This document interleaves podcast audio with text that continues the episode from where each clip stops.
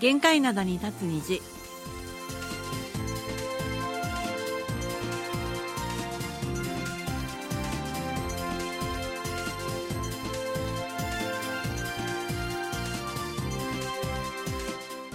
リスナーの皆さん、あんにゃんせよこんにちは。 1月30日火曜日の玄関灘に立つ虹、丸組の母さんことキミアスンです。そうなんですことキマーソンです1月最後の火曜日の限界灘に立つ虹です寒さがだいぶ和らいできました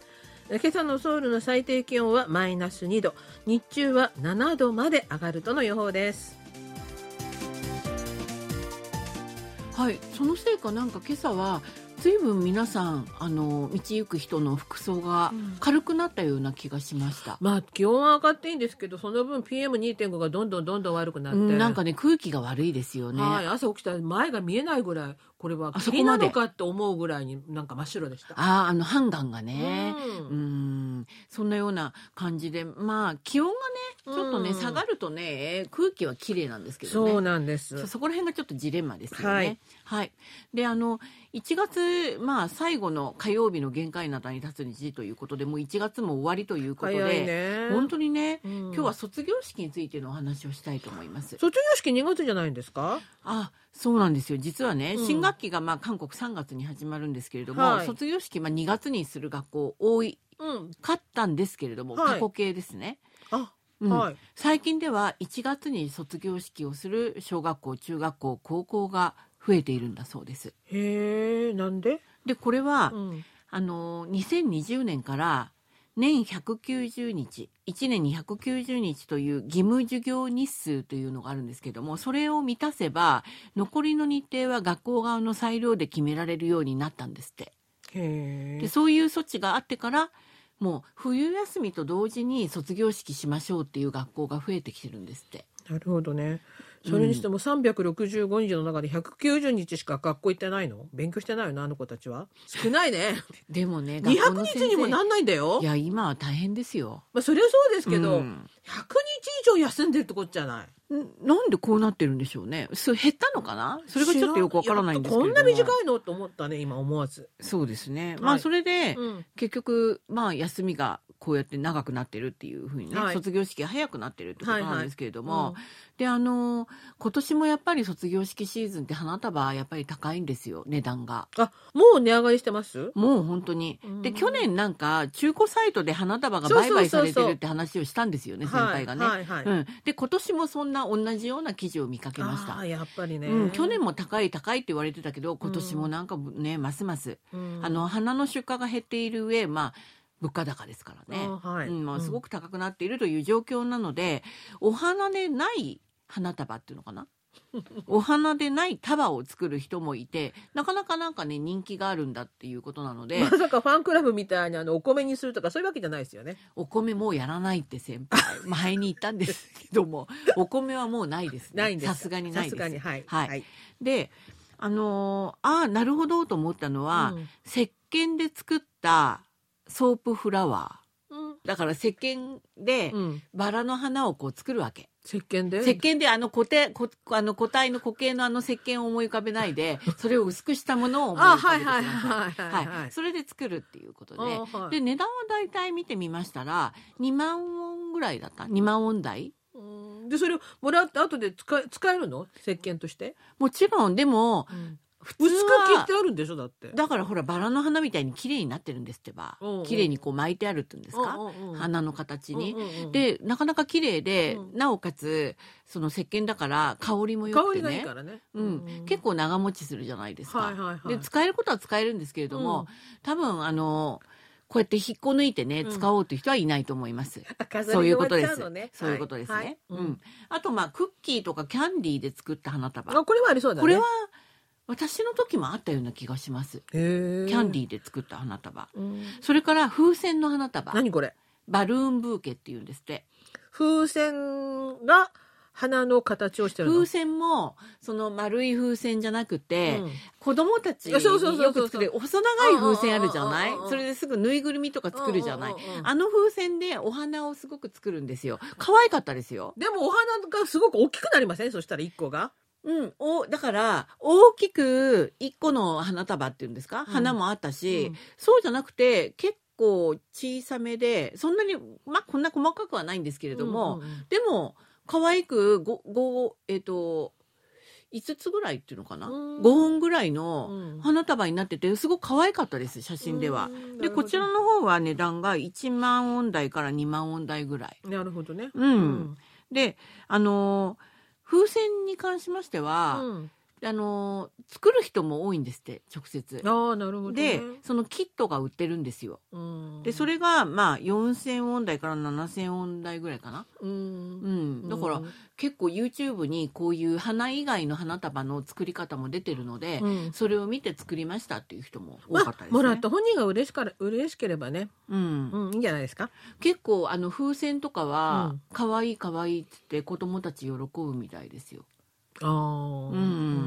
であとあのー記事見て面白いなと思ったのは卒業式のシーズンになると母親同士の交流サイトだとか中古サイト SNS で制服を借りたいまたは制服を買いたいという、まあ、安く買いたいという中高校生の保護者の書き込みがが然増えるんだそうです。卒業式入学式じゃなくて、まあ今卒業式のシーズンですからね卒業式ってほ言っらてるんですけあれどもの先輩たちのさ制服って高いからおお下がりを着るっていうのは結先構輩昔かたちらのお下がりね。うん昔からあるじゃない。そう入学するときはね、んんんそうでしたよね。その話じゃないの？あのその話もまあ関係はしてるんですけれども、はいこれはどういう話かというと、うんその韓国の中高校生たち制服をあまり着なくなってるんですよ今。おーその制服っていうのは、うんほらシャツにうんネクタイみたいなリボンみたいなのがあって、うんうんちゃんとスカートとかズボンそうとそうそかう女ベのス子トはとねスかあカーってトね、出してねブレザーとか、うんブレザーとかね。そうんあれなんですけれども、うんあれをあんまり着なくなってるんですよ。じゃあ何着てるの？なんか見たことありません私はそういえば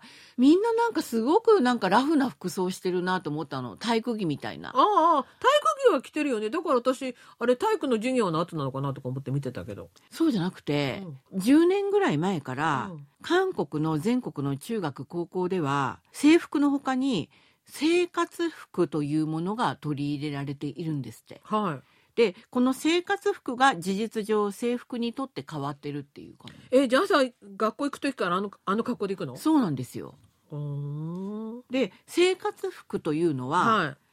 例えばフード付きのトップスですよね、うんこのパーカー、はいはいはいはあいだとか、うんチノパンっていうんですかねだってそんな感じなんですよすごい楽なラフな服装なの。へーでこればっかり着てて制服は要するに入学式だとか、まあ、今回卒業式だとか、うんそういうセレモニーね公式の行事だけ着るっていう、そういう風になってるんですって。へーうん、でだから入学の時に普通制服って買うじ買ゃうな買うい買うそうするとほら3年生卒業の時になるとうん小さくなってるじゃない。いやふ大きめに買って娘にすごい嫌嫌がられたでももう小さくなってる子も多いんですって。そうだよねうん身長だから伸びてるしね卒業式に着れないんですって。ん写真撮らなくちゃいけないのに。そうそうそうで息子の方が着れなかったで、そうなんですよ。お下がりをもらいたいとか、まあ安く買いたいっていう、そういうね。でもそしたら一回しか着ないわけじゃない卒業だ式からうん、売りたいっていう人が多いみたいなんですよ。そうだよね枯れたいよねうんそう。うんで、あのー生徒同士もね、うん先輩たちに頼んだりとかしてるんですって、うん SNS を通じてね。うんうんうんその、制服銀行っていうところがあるんですって、名前が制服銀行なんですけれども、はいあのー寄贈された制服を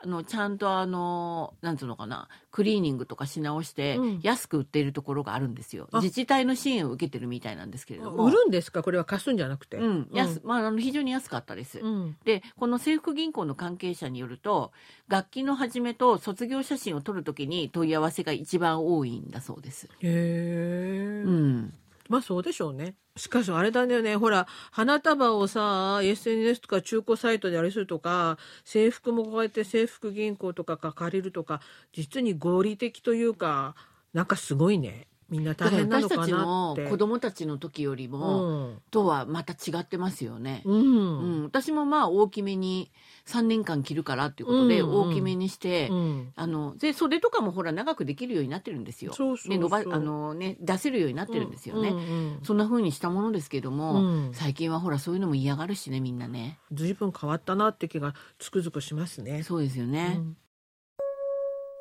はい今日の一曲目お送りします。ユンジョンシンでオレジョンクナル遥か昔のあの日。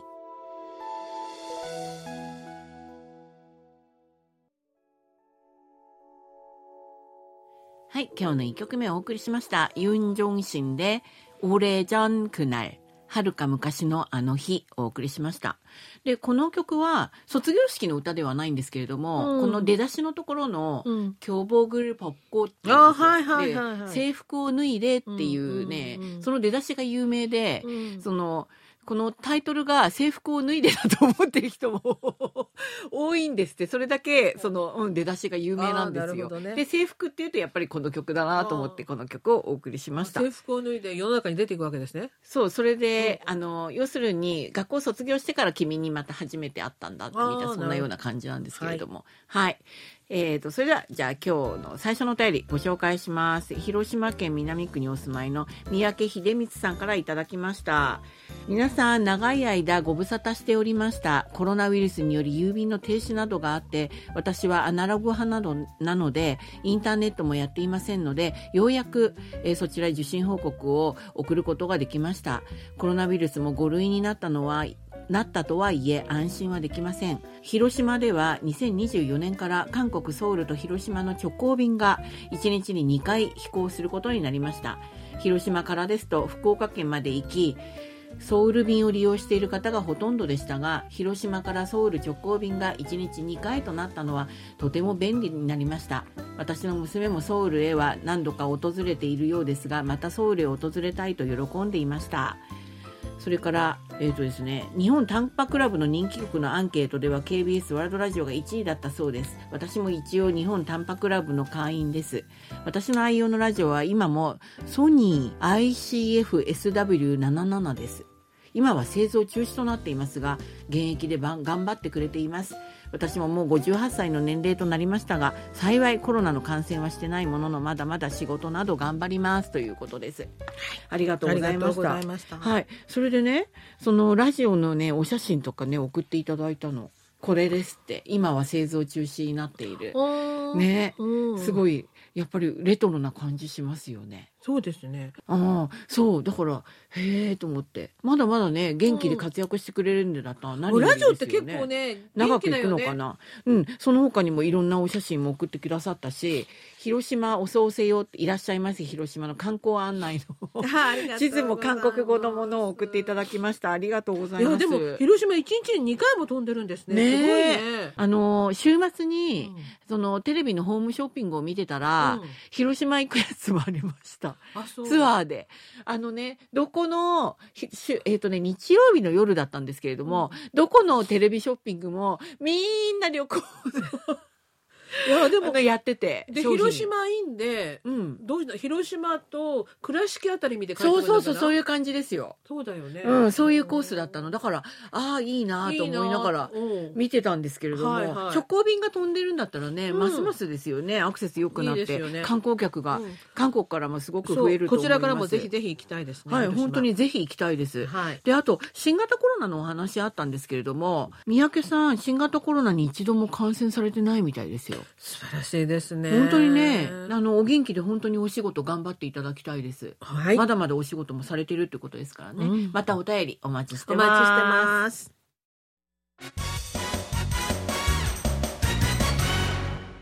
いっちゃなよ。ドットコリア火曜日のいっちゃなよドットコリアアジュマの井戸端会議の時間ですアジマの井戸端会議はアジマのレーダーに引っかかった話題をアジマの目線で掘り下げアジマとしての考えを皆さんと分かち合っていく時間です。はい今日は Webtoon のお話を持ってきましたはい。はい、Webtoon っていうのはそのこの時間にね前にお話ししたと思うんですけれどもとにかく、まあ、簡単に言えばウェブ漫画のことで、うんスマートフォンで閲覧しやすいように画面をこう縦にこうね流しながらそうそこがストロー一番違うよねスクロールしながら読める。うんうんとにかくスマホで読むことに特化されているそういうあの漫画のね、はい携帯で、はいまあ、韓国は最初に手がけて手がけた分野になります。はい。うん、であのあともう一つはその総天然色なのが特徴なんですよねちゃんと色がすごあーなるほどくねフルカラーなんですよ。うんううんうんんで韓国の電子コミックサービスネイバーウェブトゥーン、まあ、現在は LINE ウェブトゥーンになってるんですけどもそれはがい発祥だというふうにされています。はい。でこのウェブトゥーンはドラマ化とか映画化もう活発に行われているそうですよねますうんはい、でそれだけじゃなくて音楽だとかキャラクターグッズだとかゲームまで事業化が進んでいて、もう今や売上額輸出額ともに k p o p やドラマより多くなっています。はい。うん、で Webtoon が原作になっている韓国ドラマっていうのはもう本当にねあのこれまでも番組でもご紹介してきましたけれどももう10本の指全然足りないマイクにいとまがないぐらいです。あはい。うん、で少し前の作品ではこの時はそんなに多くなかった「ミセン」うん。うん、ミセンはすごい珍しい Webtoon 原作のドラマでした、この当時はね、うんあと「チーズ・イン・ザ・トラップね」はい。うん、で、あのこの日本の題名ではドラマドラマの題名は「恋はチーズ・イン・トラインザ・トラップ」でした、はい。それからまあそうですね「イテウォン・クラス」有名だよね。うんこれは皆さん知ってんじゃないかな。皆さん知られています、はいで最近では、まあ、番組でもご紹介した「私の夫と結婚してん。はい。」うん、それだとかあと「イドナいいとな。」うん、知りません知こられなはいねスチさんがあうんあ、はいはいはい主演なんですよはい。うん、これ元 k p o p アイドルのイドゥナっていうヒロインと普通の大学生のウォンジュンがシェアハウスで出会って恋に落ちるというはい。ストーリーです。うん、それから、まあ、孫さんあ、これなんか怖そうなやつね。聞いたことあはいりますねはいはい。であの日本語の題名では孫さん弔いの丘っていうねあの墓を移すなんかあれじゃないの？そうじゃそなうい。なんですそういうお墓がね出てくる出やつてきよます、ね。は主い。人公が相続をきっかけに不吉な出来事に巻き込まれていきそこに隠された秘密が徐々に明かされるというはい。ミステリードラマになっています。今挙げた作品名っていうのは別にあのものすごく人気があったとかそういう基準ではなくてできるだけ地上波だとかケーブルだとか OTT 網羅できるようにっていうふうに作品名挙げたんですけれども、はいやっぱり Webtoon 原作のドラマっていうのが OTT がやっぱり多いみたいです。多いよねはいうんはいでまたあの映画でも「コンクリート・ユートピアね」あ、はいうん。これ Webtoon です。はい。で日本で今月5日に公開されています。はいうん、でこれも Webtoon の「愉快ないじめ」あうーん日本語のタイトル「快活ないじめられっ子」の第2部の快決「快活な隣人」これを映画化した作品になっています。コンクリートユートピアと全然違うのね。元のタイトルっていうのがね。そうですね、ななんかいじめっていう感じですから、うんちょっとそうするとこの映画のなんつうのかな流れっていうかストーリーがわかるのね。少しわかるようになりますよね。あはいはいうん、でまあ Webtoon は先ほど言ったように韓国がルーツだということで、まあ、すごく好調なんですけれども韓国が独占しているわけではやっぱりないわけですよね。うんうん日本やアメリカとかも市場に参入しててもうしのぎを削っている状況です。うん。はい。でそうした状況のもとで日本画のニュースでも、まあ、お伝えしたんですけれども文化体育観光部が漫画やウェブトゥーン産業の発展をさらに後押しするための戦略を23日に発表しました。うんであのその中で面白いなと思ったのはネットフリックスのような世界的なプラットフォームを作るんですってウェブトゥーンのためのね。あ、でそれ国でが。そうなんですへえ。で Webtoon 版 Netflix のようなものを作るっていうそれで海外市場の拡大を支援するとしていますうん。それだけまあ国のレベルでも非常にあの力を入れている事業になっています、はい。うん、で日本でも人気のある韓国の Webtoon も少なくなりませんもうこういうふうになってるんでだいぶあの日本でも日本語で翻訳されてね、うんうん、あのみんな日本のその Webtoon のファンの方に親しまれている作品が結構多いわけです。はい。でちなみに日本ではあのちょっとあのネットで検索をしてみましたら2010年代前半に韓国発の漫画アプリコミコが上陸したことや電子コミックサービスのネイバーウェブトゥーンの日本版がリリースされたことなどをきっかけにウェブトゥーンが広まり始めたと日本のサイトに書いてありました。う。うんん、だからかなりねもう10年ぐらいね経ってるんですよね10年以じゃ上あね。日本の皆さんは韓国のウェブトーンを日本語に翻訳したのを見てらっしゃるの、そうなんですよ。うんであのあの日本で人気の韓国のウェブトゥーン何かなっていうふうに探したら真っ先にヒットしたのがありましたはい。入学傭兵っていうんですけどもうん。傭兵っていうのは別に男の子の名前ではなくて、うんあのかそれそれこそあの兵士です傭兵ですはうん、で飛行機墜落事故の唯一の生存者であり10年間海外で傭兵として過ごした主人公が故郷に戻って学校に入学した後身の回りで起こるさまざまな問題を圧倒的な強さで解決していくアクション劇です。い。うん。うん、傭兵っていうのは要するに兵士としてお金で雇われて争うってやつよね。そういうことですよね。ねうんであの先ほどそのじゃあ日本語にじゃあ韓国語の Webtoon が翻訳されてるのって聞かれましたけれども、はい韓国の Webtoon 日本で日本語版が出るときはその主人公の名前とかもみんな日本語の名前になってるんですよ日本の名前になっています。はいはい、うん、でそれも韓国のその元の名前のゆかりとかそういうのがなくて、うんもう全く新しい名前になっています。あーうん、例えばこの入学傭兵ではその韓国は主人公は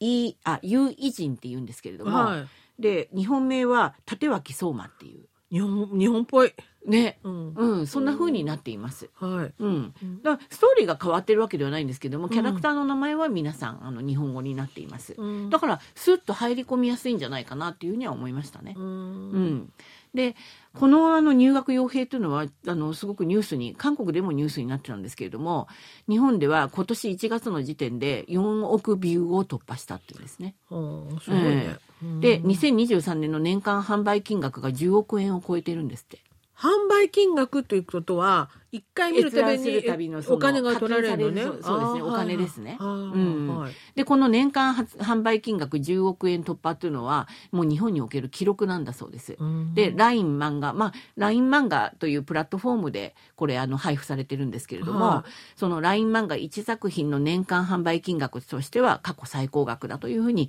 韓国でも報じられていました。ううんん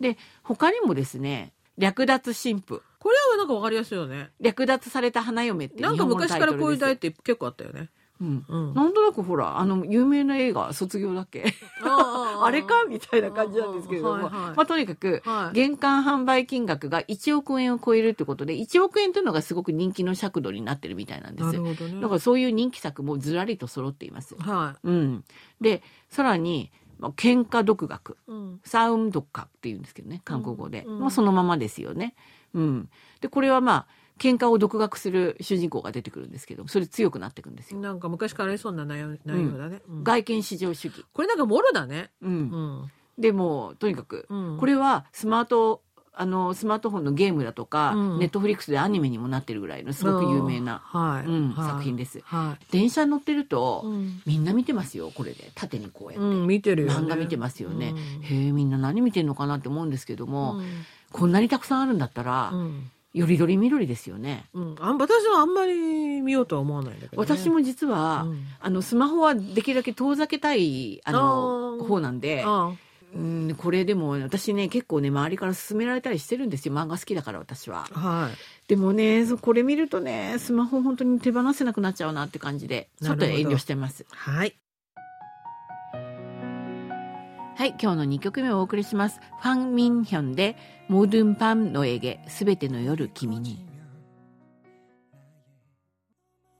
보여 」はい今日の2曲目をお送りしましたファン・ミンヒョンで「モドゥンパンのエゲすべての夜君に」という曲でしたウェブトゥーン恋愛革命の、えー、とオリジナルサウンドトラックからお送りしましたこれはドラマ化されてるっていうよりはその音楽っていうよりは、うんウェブトゥーン自体音楽が出てくるんですよねあー音楽聴きながらウェブトゥーンを見れるっていうふうになっていますは、はいい、その曲ですじゃあ後半のお便りご紹介します、はいえー、東京都あきる野市の下地のりおさんからいただきました、はい背景日々寒さが続き旧正月が待ち遠しい日々が続いていると思いますがソウルの皆さんはいかがお過ごしですか私は BS テレ東で冬そな冬のそなたを見ています韓流は日本を癒しています私は韓国ドラマは BS または CS チャンネルで見ています私は KBS ワールドラジオで日本語または英語でラジオを聞いています KBS ワールドテレビは契約して KBS ミュージックバンクをレコーダーと録画してのんびり見ていますはい限界灘に立つ虹など本当はラジオを聞きたいのですが北韓のラジオと渾身してしまいます改善してください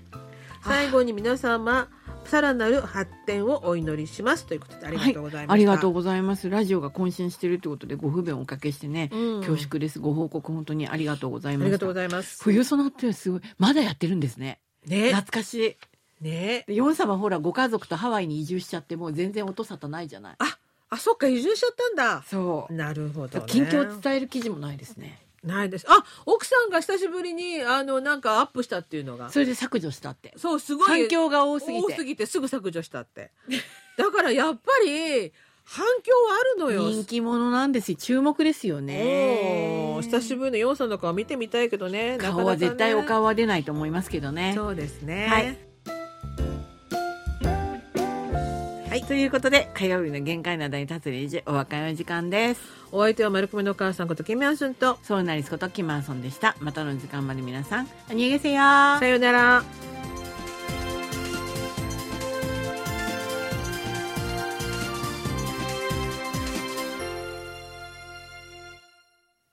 こちらは韓国ソウルからお送りしているラジオ国際放送 KBS ワールドラジオです